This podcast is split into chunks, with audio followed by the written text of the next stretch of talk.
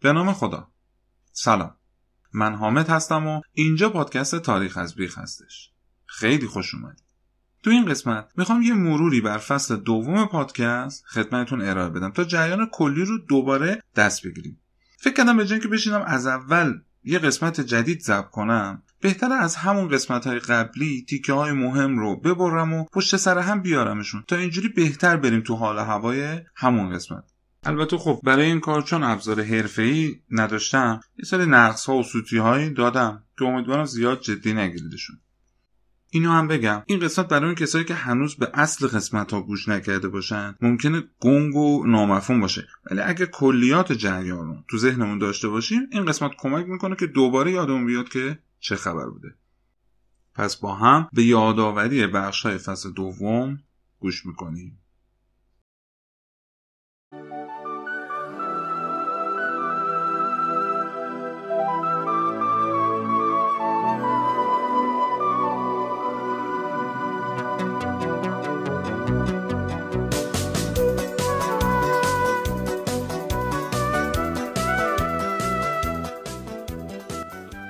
آنچه در فصل دوم پادکست شنیدیم.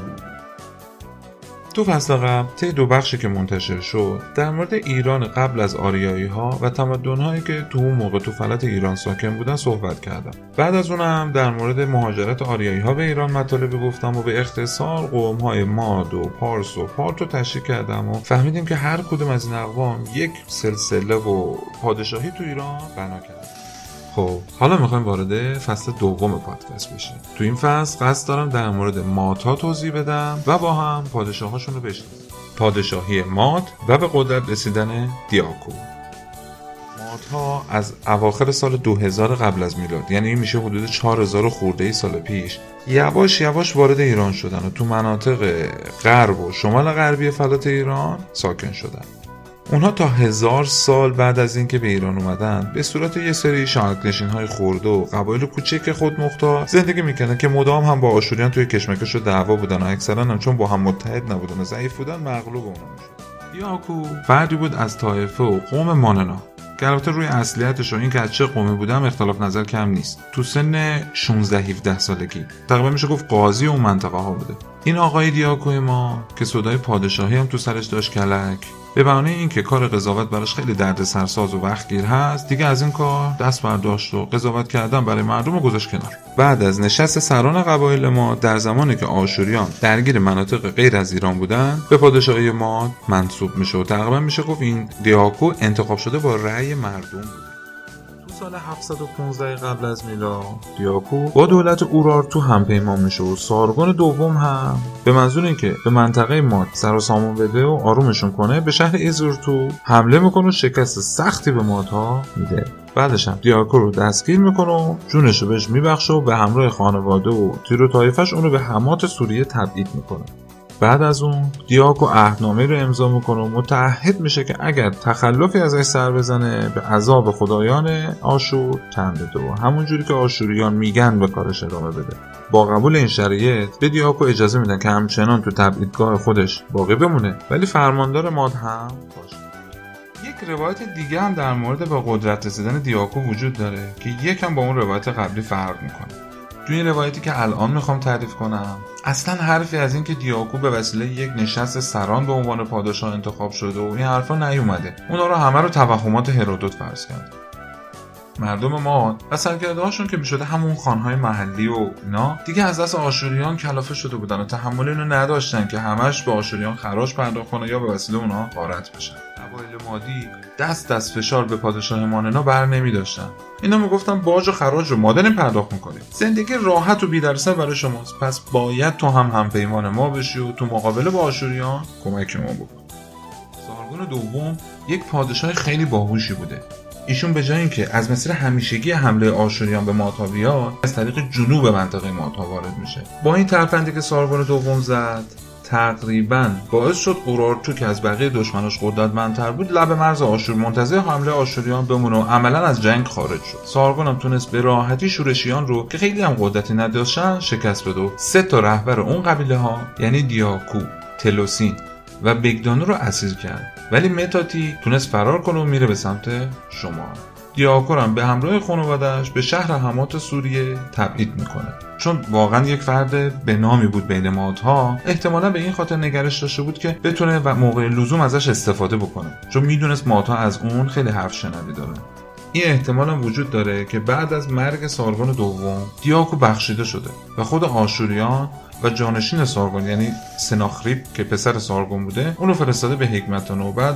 بهش گفتن که باید همونجا بمونی و به روشی که ما میگیم حکومت بکنی و به ما خراج و مالیات پرداخت کنی دیاکو هم به عنوان یک پادشاه دست نشونده به کارش ادامه داد و هیچ وقت هم دیگه جرأت مقابله با آشوریان پیدا نکرد و تا زمان مرگش هم همونجا باقی موند.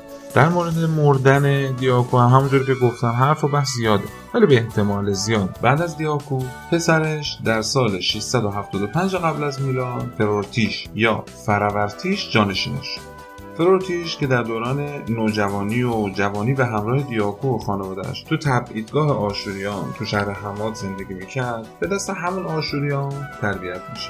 بعدم آشوریان اونو به ایالت بیتکاری که یکی از ایالتهای آشور در سرزمین ماد بود میفرستنش.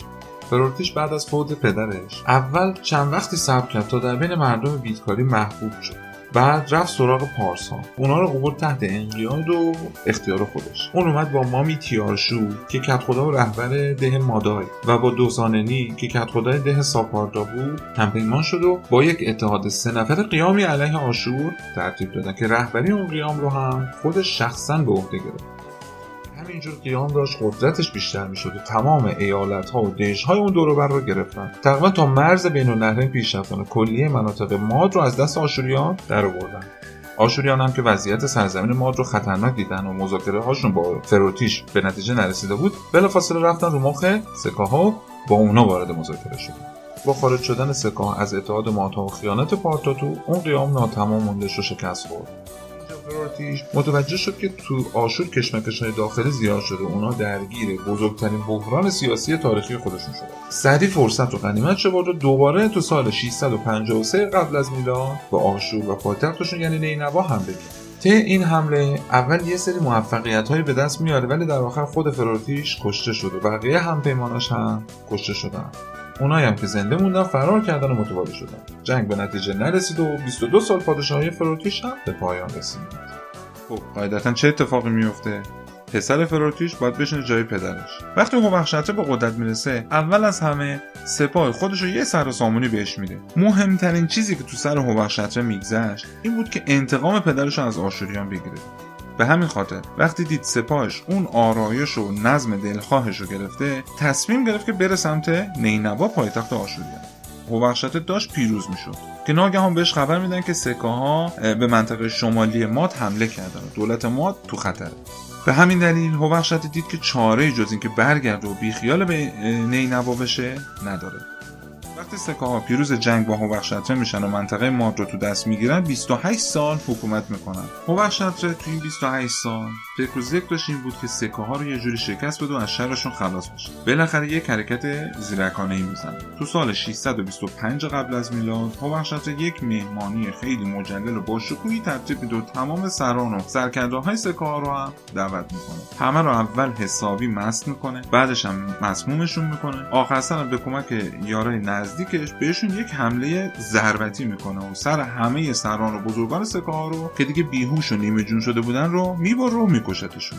هوخشترم پادشاهی خودش رو رسما در سال 625 قبل از میلاد اعلام می‌کنه و تاجگذاری می‌کنه. حالا رسیدیم به سال 616 قبل از میلاد. مادها به سرکردگی هوخشتره حمله خودشون رو به سمت آشور شروع کردن. از این طرف هم نبوپولسر از سمت فرات حمله می‌کنه به آشوریان. یعنی از سمت غرب نینوا بالاخره تو سال 613 قبل از میلاد لشکر بابل یعنی نبوپولسر و ماد که می‌شده هوخشته توی دره رود دیاله به هم می‌رسن. راه میافتن و می‌رسن به نینوا پایتخت آشوریان. نینوا میفته دست بابلیان و مادها که اونا هم به واسطه نفرتی که از آشوریان داشتن شهر رو داغون می‌کنن. بعد از اونم چند تا شهر دیگه که مهمترینشون آشور و نمرود بودن رو هم تسخیر می‌کنن. تو همین زمان بود که روی آواره های نینوا یک ازدواج سیاسی هم شکل می‌گیره. بخت نس که پسر به نبوپولسر بوده با امیتیس دختر هوخشتره ازدواج می‌کنه. پادشاهی ایران تا اورارتو و کل مناطق غرب و شمال غرب ایران پیش رفت دیگه تا 20 سال بعد از اون جریانات تو ایران حکومت می‌کرد و مردم هم از حکومتش کاملا راضی بودن. تو سال 590 قبل از میلاد هوخشتر متوجه کشور ثروتمند لیدیه میشه. در بین سالهای 592 تا 590 قبل از میلاد بین این دوتا کشور جنگ شروع میشه و هوخشتر با لشکری به سمت رود هالیس راه میافته. بعد از این چند سال که این دو تا لشکر با هم می جنگ می‌کردن و بعضی اوقات این لشکر یکم پیش می‌رفت و بعضی وقت اون لشکر یکم جلو میومد تقریبا هیچ کدوم نتونستن پیروز بشن. تا اینکه ناگهان در تاریخ 28 مه 585 قبل از میلاد یک خورشید گرفتگی کامل رخ میده. دو لشکر وقتی شاهد این کسوف شدن اونو نشونه خشم خدا تلقی کردن و از جنگ دست کشیدن ایران با لیدیه صلح می‌کنه و بعدش هم به دنبال این صلح دختر پادشاه لیدیه آرینیس با پسر هوخشتر آستیاک ازدواج کردن و حاصل این ازدواج ماندانا که مادر کوروش کبیر هم بوده شد. این تاریخ صلح بین ایران و لیدیه که میشه سال 585 قبل از میلاد به خاطر همین داستان خورشید گرفتگی دقیق ترین تاریخی هستش که تا زمان ثبت شده دیگه بعد از اون هم اتفاق مهمی رخ نمیده تا اینکه تو سال 584 قبل از میلاد یعنی یک سال بعد از ختم جنگ با لیدیه بعد از 40 41 سال پادشاهی با قدرت میمیره. بعد از هوخشتر پسرش آستیاک به تخت پادشاهی میشینه.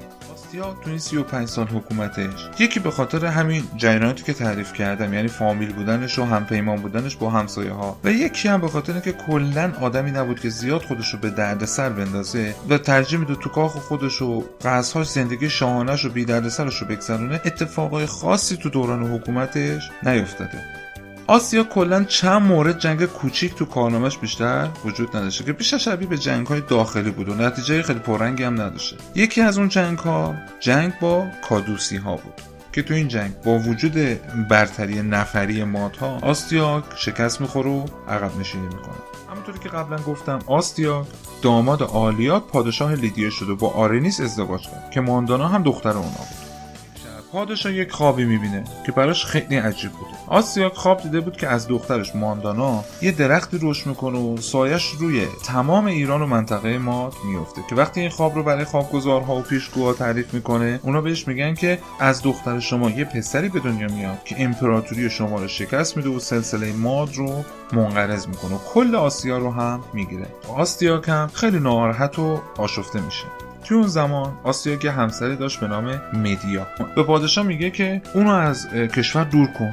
آستیاک اولش قبول نمی‌کنه که دخترش ازش دور بشه. ولی بعد از کلی صحبت کردن مدیا با پادشاه و کمک گرفتنش از موقها و اون پیشگوهای دربار که می‌دونست آستیاک روی حرف اونا حرف نمی‌زنه تونست بالاخره پادشاه رو راضی کنه که ماندانا با یک فرد غیر مادی ازدواج کنه. تو منطقه انشان یعنی همون منطقه پارسی ها یک شاهزاده بود به نام کمبوجیه.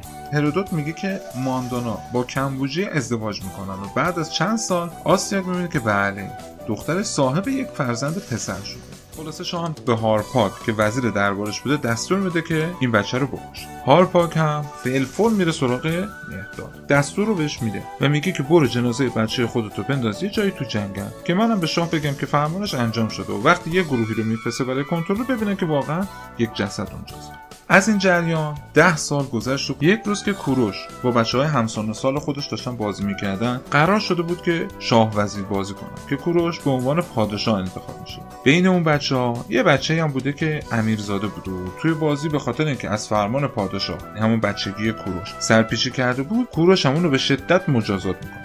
آسیاک به کوروش میگه که این چه کاری بود که کردی؟ بچه کوروش هم در جواب به آسیاک میگه که این یک بازی بود. من هم پادشاه بودم. وقتی کسی از فرمان شاه سرپیچی بکنه باید مجازات بشه. الان هم من هم مطیع فرمان شما هستم. هر دستوری بدین اطاعت می‌کنم. شاه وقتی این حاضر جوابی کوروش رو می‌بینه و متوجه شباهت اون به خودش و خانوادش میشه شک می‌کنه. بعد به مهداد میگه این بچه کیه؟ اولش مهداد زیر بال نمیره ولی بعد از اون دیگه زیر شکنجه دووم نمیاره و اعتراف می‌کنه. کل این جریانات آسیاک و کوروش و بچگی کوروش طبق گفته های هرودوت تو کتاب تواریخ هستش.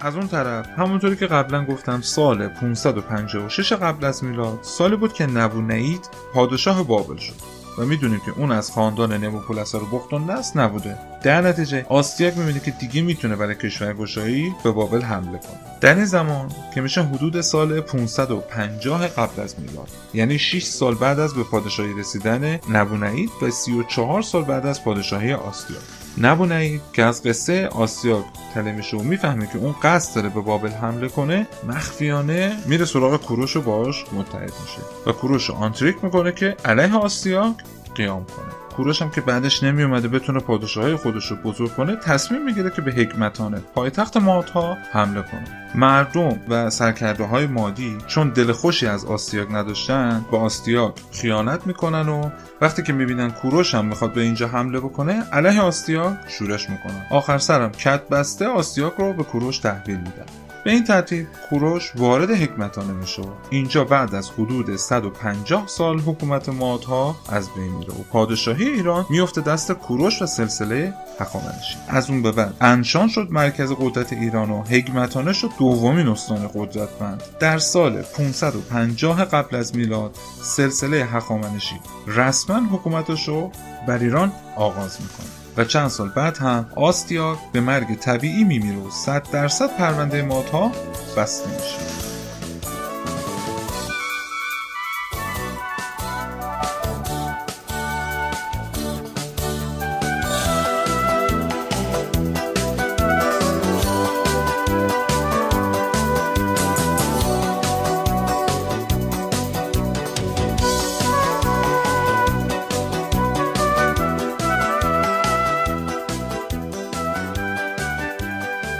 خب این هم مروری بر کل فصل دوم پادکست. حالا فکر می‌کنم که بهتر می‌تونیم فصل سوم رو شروع بکنیم. البته تصمیم دارم تو پایان هر فصل یه این چنین مروری بر کل بخشهای اون فصل رو بذارم. منتظر انتشار قسمت جدید پادکست باشید.